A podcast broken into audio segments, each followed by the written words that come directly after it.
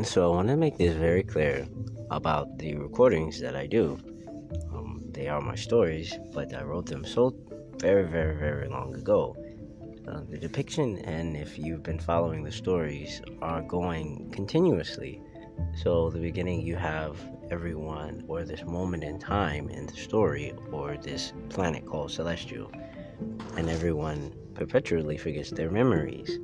It's fantasy like, it is mysterious, but there are no CDs, hieroglyphs, anything recounting of the past. And so initially, you have all of these people um, having this hard reboot, but each poem gives an account from that person and that starting point, um, from the thoughts. And so it took me a while to actually um, depict how I want or wanted to write it uh, and how I wanted to present it. Um, the first version of this book sounded very much like a, um, a paper, or I was actually reporting something, versus the feelings, um, the emotions, the thought processes of going through um, something that I would consider a crisis or crisis um, perpetually happening at once, and then um, more and more people um, experiencing it. But then, too, um, not knowing the person next to them, not knowing family members, um, it's being um, thrusted into this perpetual um, shift, if you will. But then, too, it, it is almost just a, a, melting pot of chaos of these moments happening at once. And initially, it asked the question of who are we at our core, uh, nature versus nurture. Um, if one had not had um, the raising that they had, um, would they still operate the same? Would they still treat people the same? Would they uh, have this innate feeling of kindness um, to treat a stranger? Or is it because that it feels right? Or is it because they know karmically it, it is correct? Um, even still, um, people still operate knowing those things. And when I tell this story to others, they always know what it is that um, I'm referencing. And so uh, later on in the story, you'll have uh, someone waking up in a house that's floating um, in a giant pit um, with other houses. And it, it, creates this fantasy element of how did they get there? When did they get here? Why are the houses floating? It too um, blows the the whistle on um, a lot of other um, preconceived notions that we are so sure about, um, exceptionally when it comes to um, things that have existed for years. And when people are so sure of them, it kind of takes away from the fun aspect of uh, newness or fantasy of it. It's so rigid. And uh, I wanted to comment on that. So when people have this um, forgetfulness or amnesia, even the, the, one story that I referenced of the gentleman um, forgetting his memories and then remembering his love, it, it, it creates this uh, unique uh, childlike reference to have the ability to go through their thoughts and emotions and to catalog them, to experience them, but not feign them or um, stave them off because it's all they have. It's literally the only thing they have to hold on to. So, mm, the next part of this story uh, deals with Onyx, who is an interesting character, and uh, it's a continuation. And I wrote this years ago of a character whom I um, revered as a hero, and he would go into what it would be um, the proverbial fire to save people. And people would look at him as if he was crazy, and the reason why. And in the meantime, um, it was almost foresight um, as I wrote this, and he would sit and delegate with others um, to figure out what it is that is going on. So literally, he sits down with others who can speak, um, who can sit others down and, and refugees and to save them. Um, he has like this one moment where one of the um, delegates kind of hits on him, but he's like, man, it's, it's too much shit going on right now. I have He's literally, um, people are wondering why he's going in the opposite direction to help others in this time of crisis when there's nobody helping nobody. and for him, it's just um, something innate in him to do it. There's nobody in the universe. He doesn't know anybody. Doesn't know anybody's name. Doesn't have any backup. Don't know nothing. And he's just going with his instinct to help someone. It's, I mean, what else would he do other than mice at his own house, um, at his own tools, because he's a genius.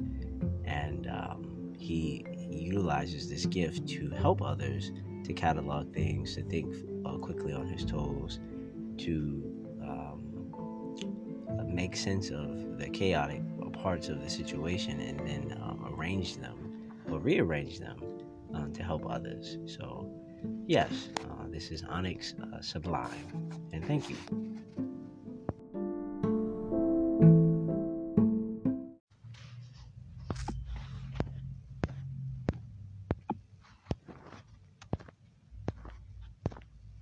Onyx Sublime. Yelling, arguing, misinterpretations, Onyx spent his first encounters with refugee delegates, whose child belonged to whom, judging by intuition, many trusted his beard, he knew more feared. How can I tell her she belongs to you? She is her own man for it. Listen to you, your voice crackling. An angry shooter with ragged teeth went on rambling, war scarring himself to sanctuary. Does she love you? Onyx boasted, chest outright standing. What is. Then on to the next case. His delegates uh, commenced to scrambling. The tall, skinny Manfred with wild eyes had offered him much needed help. Onyx appreciated a calm to the storm more than he knew. They communicated through sign language. In actuality, the tall one was quite funny. At Onyx's right sat an elder buxom femula. Boisterous was an understatement. And she had cast her vote as soon as the band the banded Manfred pled.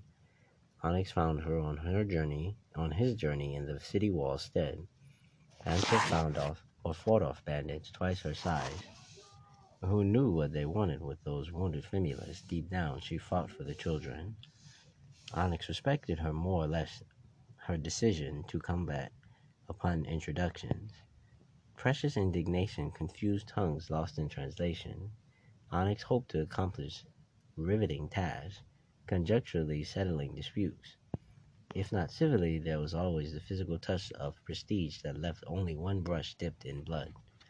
Onyx, aware of genius, took to combat like God's glove, moving clutter back into the mud. For some reason, everyone, the Femulas, the Manfors, wanted to save them from the silver haired one, vexatious turtle doves.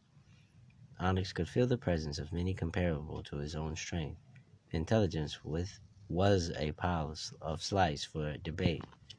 Bandits crowded around when he first arrived in the citadel, burning spires, burning buildings, everything in a state of degradation. Segments of ground, trees, manfroids exploding all in the chaos of wonder. Many grabbed Onyx as he trekked into the nothingness of oblivion. The refugees spoke in different tongues, but their eyes spoke volumes. You are going the wrong way. Onyx felt every cell in his consciousness agree, yet his mind would not let him leave. He would lead more to safety before his time was done, fearing nothing and everything as a moment a moment's run, running from molten foreshadowing the rain showers ahead. Onyx thought fast on the tip of foot calculating the stratum orbit, running headfirst into fires, uh, fire vines, sparring the concern to reason he would rather throw in another ingredient, mayhem, another variable to add to his pot, hopefully not enough spice to spoil it. Onyx found Manfreds torn with grief, smashed bodies beaten by destiny's feet. He lifted them with Travelgore's reach.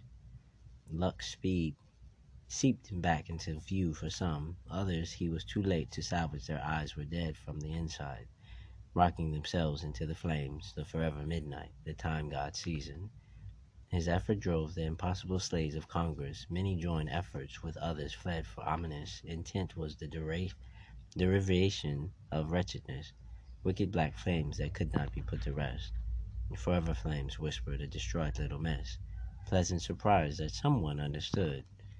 Onyx grabbed her and motioned for all to follow. The hollow hull of the tree in which they had met was under siege. He prayed to the goddess that he would not meet another adversary. The flames were alive, watching his every groove, undoing their handiwork. They allowed his di- allowed him discharge. The flames would meet Onyx again. Unbeknownst to him, the mission was a success. Three fourscore Manfords joined the conquest of the unknown, speaking into the only language needed survival. Hmm. Leaves burned from tattered clothes, exposing more than should. The thought of his mate reassured him that he was alone before the waking. Silly thoughts as this most inappropriate moment. The next ob- objective backed then was safety. Improbable odds. If only there was more to the lore you would witness the destruction of one of the most magnificent of trees, towering over all the lands with ease, set aflame the umbrella of Phoenix's infatuation. They ran as fast as their legs would carry them. Into the dateless night, the first of many journeys Onyx would prove his true light. His hands cuffed the youngling while gesturing for the others to hurry, the tree fell. Fell it did, shifting the bottomless pit, crazy proportions from which the sun fell cordial. Onyx remembered the stellar cycle, but nanorhythms ago, voted a leader amongst the Manfords by default. Relented their efforts as heaven's vice, Onyx proposed the natural ability of assessment. He could not confirm or disconfirm their circumstances, yet if they were anything like him, then they were truly lost. A city as beautiful as the one they left, not a soul spoke of its name, the true tragedy. Onyx wanted no part of one leader, the easier it would be to make judges squeeze from tendril minds. He chose wisely those who would he could surround. So the cycle they sat, tallying the wounded, those who could comprehend where this and that could go, provisions for the battle. There would be many. Onyx sat in a corner of the group of onlooking the lost citadel. An argument sprouted, slaving the grateful dead. you belong to me. The scruffy Manford graduated beyond sad. He demanded that his property join him on his quest to his behest. He would accept nothing less. Best him in battle, Onyx would rather settle his with chess. Why does she belong to you? The hero says. Look at her skin. Look at mine. Are you mad? Perplexed at the notion of somebody's superiority from appearance, Onyx assessed what this Manfred imply?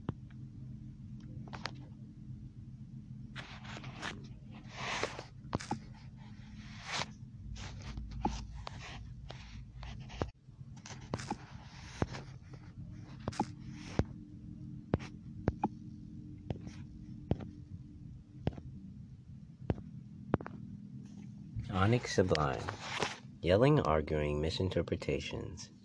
Onyx spent his first encounters with refugee delegates whose child belonged to whom, judging by intuition, many trusted his beard, he knew none or feared. How can I tell her that she belongs to you? She is her own man for it. Listen to you, your voice crackling. An angry suitor with ragged teeth went on rambling. War scarring himself to sanctuary. Does she love you? Onyx boasted chest outright standing. What is. Then on to the next case his delegates uh, commenced to scrambling. A tall, skinny Manfred with wild eyes had offered much needed help. Onyx appreciated the calm to the storm more than he knew. They communicated through sign language. In actuality, the tall one was quite funny. At Onyx's right hand sat an elder buxom Fimula. Boisterous was an understatement. She had cast her vote as soon as the bandit Manfred pled. Onyx found her on his journey in the city wall stead. Ansa fought off bandits twice her size who knew what they wanted with those wounded females.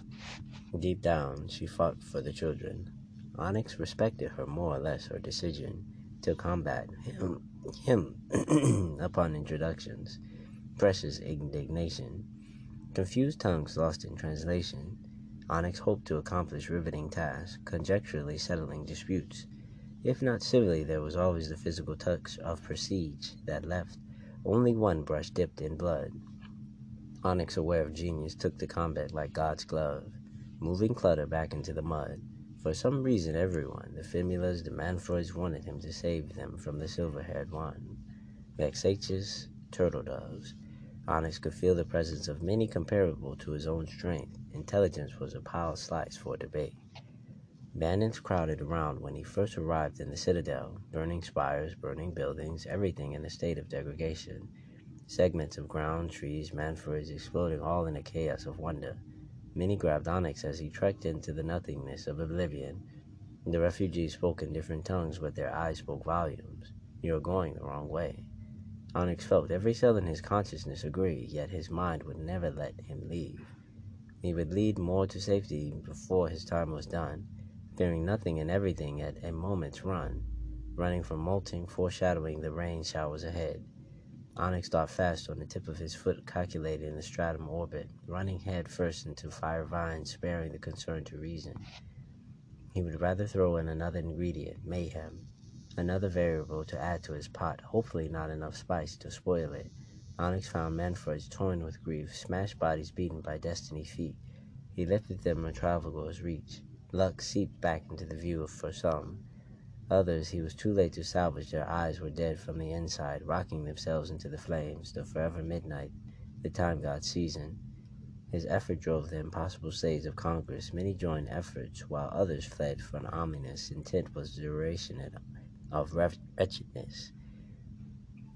Wicked black flames that could be not put to rest. Forever flames whispered a distraught little miss pleasant surprise that someone understood. Onyx grabbed her and motioned for all to follow. The hollow hull of the tree in which they had met was under siege. He prayed to the goddess that he would not meet another adversary. The flames were alive, watching his every groove, undoing their handiwork.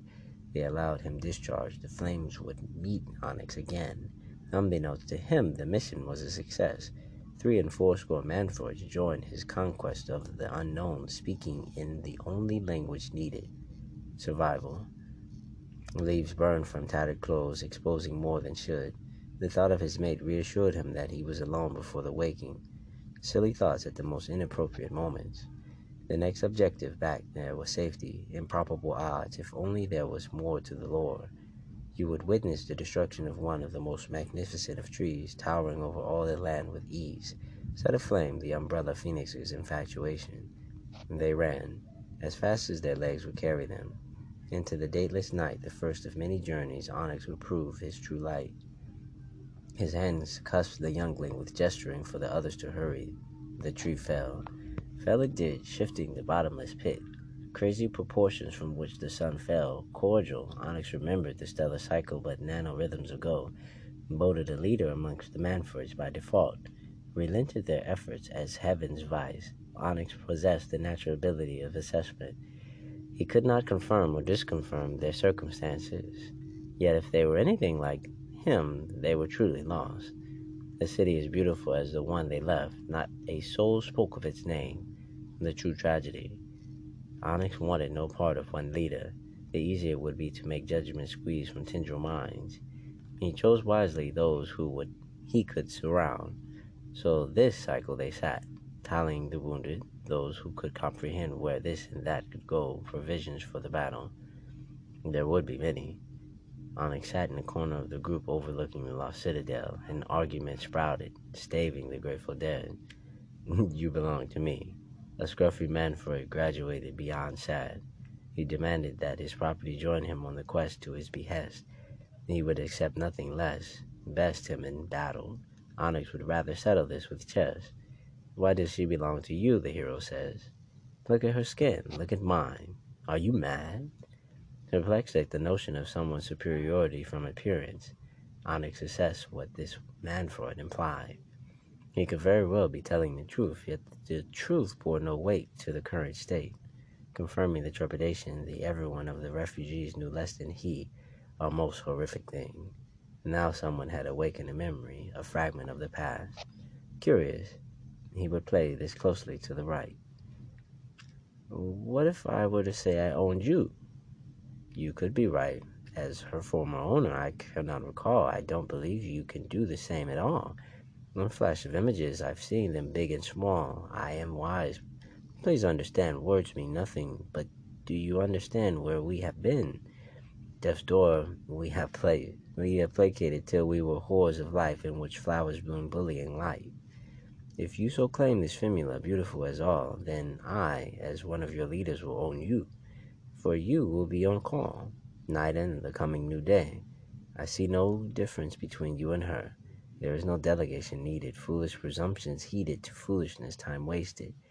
She garners the same innards as you, from what I can tell. Difference in sex. The youngest one of us can discern you that, at best. We are truids. We live, we die. There is no more to it. Silence becomes the large encampment. Arguing ceased but for a moment. Time waited for the answer. If violence was the next play, the night still in motion, abating the gaze of all that traveled in congruence. He saw their faces, the uncertainty. Many of those faces were believed to have been smeared with dirt. Closer inspection revealed permanent tan glinted the sun of birth, convincing an entire population embattled. No man for it could take them all at once by chance, a shame, promoting an exchange the wood pusher checkmate. Zugzwang. I understand what you're saying. The meteorites descended. A fire would have its revenge.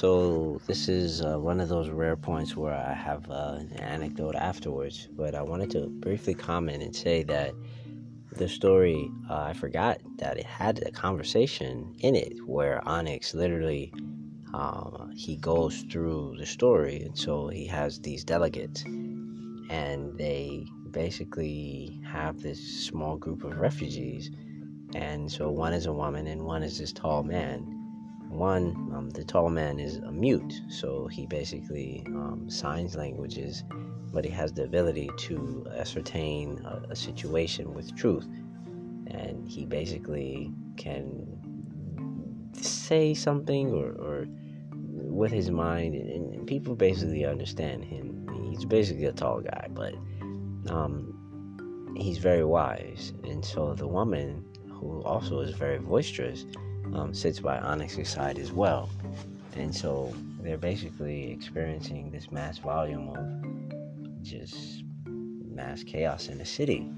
Um, there are fires going on, and there's literally a meteor shower that happens at the end of the, the poem. And uh, if you remember from the, the previous poems, there was the meteor shower that um, another character, Oleander, was participating in and so he was basically causing um, kind of the backlash from it and battling this perpetual monsters from the meteorite and uh, figures and things like this. But uh, I, I introduce another element from cartoons because I watch cartoons all the time, which I need to get back to, um, by the way, where there's a fire, but it's a black fire and it, it cannot or it never be put out And so uh, some of those are uh, erected as a, a, byproduct of this meteorite shower. And Onyx is once again um, grabbing people, going in the opposite direction. I literally even put that in the poem, and, and still helping.